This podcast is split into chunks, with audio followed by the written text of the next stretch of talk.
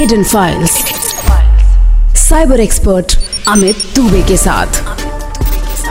Only on red F M red F M hidden file सुन रहे हैं आप और साइबर क्राइम ज़्यादातर आपका फाइनेंशियल लॉस करते हैं। लेकिन ये फाइनेंशियल लॉस भी आपने कितना होते सुना है? लाख, दस लाख, दस करोड़ वेल well, आज आप सुनेंगे एक real life cyber crime case जिसके एक बिज़नेस टाइकून के साथ हुआ 188 करोड़ का cyber scam listen to this case up next cyber security expert Amit Dubey की आवाज़ में. जून 2023 की बात है। मैं किसी कॉन्फ्रेंस में मुंबई में था और मुझे व्हाट्सएप पर एक मैसेज आया। मैसेज में लिखा था कैसे हैं Amit ji? Need your help in an small financial matter मुझे ट्रू कॉलर पर नाम दिखाई दिया सुरेंदर खन्ना। पर नाम से मुझे इंस्टेंटली कुछ याद नहीं आया। मुझे नहीं लगा कि मैं कभी इस शख्स से मिला भी हूँ। मेरा सेशन शुरू होने वाला था और मैं उस वक्त शायद कुछ सर्च करने के मूड में नहीं था। कॉन्फ्रेंस के बाद का समय डेलीगेट से नेटवर्किंग और डिस्कशन में निकल गया और मेरे दिमाग से वो मैसेज भी निकल गया। और उसके बाद आए कई सारे मैसेजेस के बीच वो मैसेज भी कहीं खो गया। करीब चार दिन बाद मुझे फिर से मैसेज आया। Can you please look into my case you seem to be busy और मुझे अचानक स्ट्राइक हुआ कि हाँ ये मैसेज आया तो था। मैंने कुछ सोचा नहीं और उस नंबर को डायल कर दिया। मैंने कहा sorry sir for missing out your message but do I know you mister Khanna ने कहा I am Surendra Khanna owner of D group of companies मैं इंट्रोडक्शन सुनते ही चौका। What you are the जीबीजीडी group I mean I am talking to the Surendra Khanna. वहाँ से एक हल्की सी स्माइल के साथ आवाज़ आई। Yes, I am the Surendra Khanna and I need your help. मैंने तुरंत कहा हुक्म कीजिए सर उन्होंने कहा एक्चुअली फेब और अप्रैल के बीच में हमारे ऑस्ट्रिया के बैंक अकाउंट से करीब 188 करोड़ रुपए निकाले गए हैं मैंने चौंकते हुए कहा 188 करोड़ खन्ना जी ने रिप्लाई किया यस yes. मैंने कहा आपने मुझे मैसेज किया था कि you need my help in a small matter उन्होंने कहा यस yes. मैंने एक सांस लेते हुए कहा पर ये पैसे कैसे निकले खन्ना जी ने बताना शुरू किया। हमारे सीईओ e के ईमेल अकाउंट से बैंक ऑफिसर्स को ईमेल गए विद दिस रिक्वेस्ट और जैसे कि हमारी बैंक के साथ अंडरस्टैंडिंग थी उन्होंने ये पैसे हमारी रिक्वेस्ट के हिसाब से दिए गए अकाउंट्स में ट्रांसफ़र कर दिए। मैंने पूछा और ये कितने ट्रांजेक्शन में हुआ? उन्होंने कहा इन तीन महीनों के दौरान करीब आठ ट्रांजेक्शन में। मैंने पूछा आपने किसी से इस केस की इन्वेस्टिगेशन कराई है क्या? खन्ना साहब ने कहा हमने एक इसराइली कंपनी को एंगेज किया था। उन्होंने हमें एक रिपोर्ट दी। जिसके हिसाब से हमारे सीईओ e सुमित का ईमेल आईडी हैक था और उसके अकाउंट से ही क्रिमिनल्स ने बैंक को ईमेल्स भेजे। खन्ना जी ने आगे कहा कि उन्होंने कोर्ट में केस भी किया है, पर कोर्ट का कहना है कि इसमें प्राइमा फेसी गलती खन्ना जी की कंपनी की ही है, क्योंकि हमारे सीईओ e का ईमेल आईडी हैक हुआ था, इसलिए लाइबिलिटी बैंक की नहीं बनती। मैंने तुरंत पूछा, हैक्ड था? Email account two factor authenticated नहीं था क्या? उन्होंने कहा, नहीं। मैंने पूछा और पूरे तीन महीने आपके सीईओ को खबर ही नहीं थी कि उसका अकाउंट हैक्ड है। उन्होंने कहा, जी नहीं at least that's what he says मैंने कहा, सर प्राइमा फेसी मुझे तो दाल में कुछ काला लग रहा है।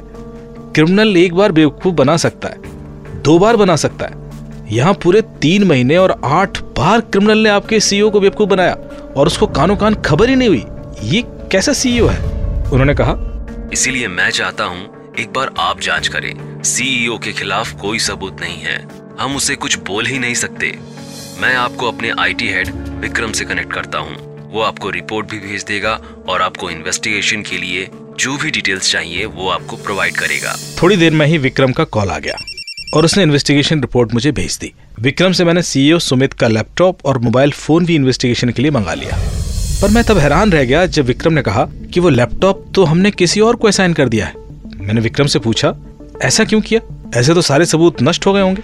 विक्रम ने कहा कि उसे ऑर्डर था कि लैपटॉप किसी और को असाइन कर दिया जाए। ये थोड़ी अजीब बात थी। मैंने वो इन्वेस्टिगेशन रिपोर्ट पढ़नी शुरू की और उसके मुताबिक सीईओ का ईमेल आईडी हैक तो हुआ था और उसी के ईमेल से बैंक ऑफिसर को आठ ईमेल्स गई थी, जिसके आधार पर बैंक ऑफिसर ने पैसे आठ डिफरेंट अकाउंट्स में ट्रांसफ़र भी किए थे। ये bank accounts Nigeria Sweden Romania जैसे अलग अलग कंट्रीज़ में थे। रिपोर्ट पढ़ के मुझे लगा कि इसमें कुछ मिसिंग है। मेरा सबसे बड़ा डाउट यही था कि तीन महीने तक सीईओ को यह पता क्यों नहीं पड़ा कि उसका ईमेल आईडी हैक्ड है? इस बीच मुझे खन्ना जी का फ़ोन आया कि कोर्ट ने फर्दर हियरिंग के लिए अगले हफ़्ते की डेट दी है। अच्छा होगा कि उससे पहले ही हमें कुछ फाइंडिंग्स मिल जाए, जैसे कि हम बैंक पर प्रेशर डाल सके। आगे की इन्वेस्टिगेशन के लिए मैंने विक्रम से ईमेल सर्वर के लॉग और सुमित के ईमेल्स का डंप भी मांग लिया। मैंने लॉग और ईमेल डंप्स देखना शुरू किया तो एक जगह जाके मेरी नज़र अटक गई। मैंने दोबारा चेक किया और मुझे कुछ गड़बड़ लगा। मैंने तुरंत खन्ना जी को फ़ोन किया और कहा, आप तुरंत एक वीडियो मीटिंग ज्वाइन कर सकते हैं क्या? मुझे आपको कुछ दिखाना है। खन्ना जी के लिए मैटर अर्जेंट था और वो तुरंत वीडियो कॉल पर आ गए। मैंने स्क्रीन शेयर कर उन्हें दिखाना शुरू किया। मैंने कहा, देखिए खन्ना जी, आपके सीईओ का ईमेल आईडी हैक हुआ था। ये सही है। और वो हैक इसलिए हुआ क्योंकि एक तो वो टू फैक्टर ऑथेंटिकेटेड नहीं था और दूसरा उसको लगातार फिशिंग ईमेल्स आ रही थी। मैंने उनको वो फिशिंग ईमेल्स भी दिखाई जिसको क्लिक कर सुमित ने अपना पासवर्ड डाल दिया था। खन्ना जी ने कहा हाँ तो इसमें अलग क्या है? मैंने कहा, आप देखिए सर, सुमित के ईमेल से ये आठ ईमेल्स भेजी गई, जो इन डेट्स पर भेजी गई हैं। और इन्हीं तीन महीने में बैंक ने सुमित को हर हफ़्ते एक बैंक स्टेटमेंट की ईमेल भेजी है। खन्ना जी गौर से मेरी बात सुन रहे थे। पर चौंका देने वाली बात यह है कि बैंक स्टेटमेंट की हर ईमेल में आपका बैंक बैलेंस 40 मिलियन पाउंड दिखाया जा रहा है। जबकि इस बीच आपके अकाउंट से पैसे निकल रहे थे तो ये बैंक स्टेटमेंट्स में रिफ्लेक्ट क्यों नहीं हुआ? इस बात को सुन खन्ना जी भी चौंक गए थे। उन्होंने गौर से वो बैंक स्टेटमेंट की ईमेल्स देखना शुरू किया। खन्ना जी ने कहा मतलब बैंक के सर्वर में कुछ गड़बड़ है? मैंने कहा नहीं सर इसीलिए मैंने इन सभी बैंक स्टेटमेंट्स वाली ईमेल्स का हेडर चेक किया। ये ईमेल्स बैंक के ईमेल आईडी से ही आई हैं। पर बैंक ने नहीं भेजी। खन्ना जी ने कहा इसका मतलब है अगर बैंक ने स्टेटमेंट वाली ईमेल्स नहीं भेजी तो क्या उनका भी ईमेल आईडी हैक था? मैंने कहा, नहीं सर, बैंक का ईमेल आईडी हैक तो नहीं हुआ, पर स्पूफ हुआ है। खन्ना जी की कुछ समझ नहीं आ रहा था। उन्होंने पूछा, अभी स्पूफ ईमेल क्या होता है? मैंने कहा, दरअसल ईमेल सर्वर की एक वल्नरेबिलिटी की वजह से आपका ईमेल स्पूफ किया जा सकता है। मतलब कि कोई भी आपके ईमेल आईडी से किसी को भी ईमेल भेज सकता है। मैंने जब इन ईमेल्स का हेडर चेक किया तो पता पड़ा कि ये बैंक स्टेटमेंट्स वाली ईमेल्स ऑस्ट्रेलिया से नहीं, यूएस से आई हैं। जबकि बैंक का ईमेल सर्वर तो ऑस्ट्रिया में है। इसका मतलब ये है कि ये स्पूफ्ड ईमेल्स हैं। खन्ना जी ने कहा इसका मतलब क्योंकि बैंक स्टेटमेंट वाली ईमेल्स आती रही इसीलिए हमारे सीईओ को डाउट नहीं हुआ कि उसका ईमेल आईडी हैक्ड है और कंपनी के अकाउंट से पैसे निकल रहे हैं। Exactly exactly. और अब गलती बैंक की है क्योंकि बैंक का ईमेल सर्वर डीमार कंप्लाइंट नहीं था इसलिए उसकी ईमेल्स क्रिमिनल स्पूफ कर पाए। ये बहुत स्ट्रॉन्ग पॉइंट था। और मैंने अपनी ये findings and report Khanna ji के लॉयर्स के साथ शेयर कर दी। दो दिन बाद कोर्ट की हियरिंग थी, और मैंने वो हियरिंग ऑनलाइन वेब मीटिंग के थ्रू ज्वाइन की।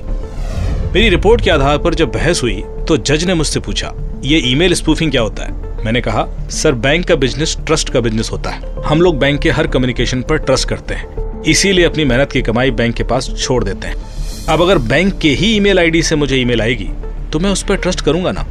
जज साहब ने कहा क्या आप ईमेल स्पूफ करके दिखा सकते हैं? मैंने कहा, कोशिश कर सकते हैं, सर। जज साहब ने अगली हियरिंग दो दिन बाद कर दी और हमसे ईमेल स्पूफ करके दिखाने को कहा। मैं पहले ही बैंक की ईमेल स्पूफ करके खन्ना साहब और लॉयर्स को भेज चुका था और तभी हम इस पॉइंट को लेकर इतना कॉन्फिडेंट थे। दो दिन बाद की हियरिंग से पहले हमने जज साहब को भी बैंक के ही ईमेल आईडी से एक ईमेल भेज दी। अगली हियरिंग में जज साहब ने कहा, जैसा कि हमने देखा कि बैंक की ईमेल आईडी से ईमेल जा रही है क्योंकि बैंक का ईमेल सर्वर डीमार्क कंप्लाइंट नहीं है it's a big security issue, और इसलिए लाइबिलिटी बैंक की बनती है। बैंक को ही इस नुकसान की भरपाई करनी पड़ेगी। ये सुनते ही खन्ना जी के चेहरे पर चमक आ गई थी।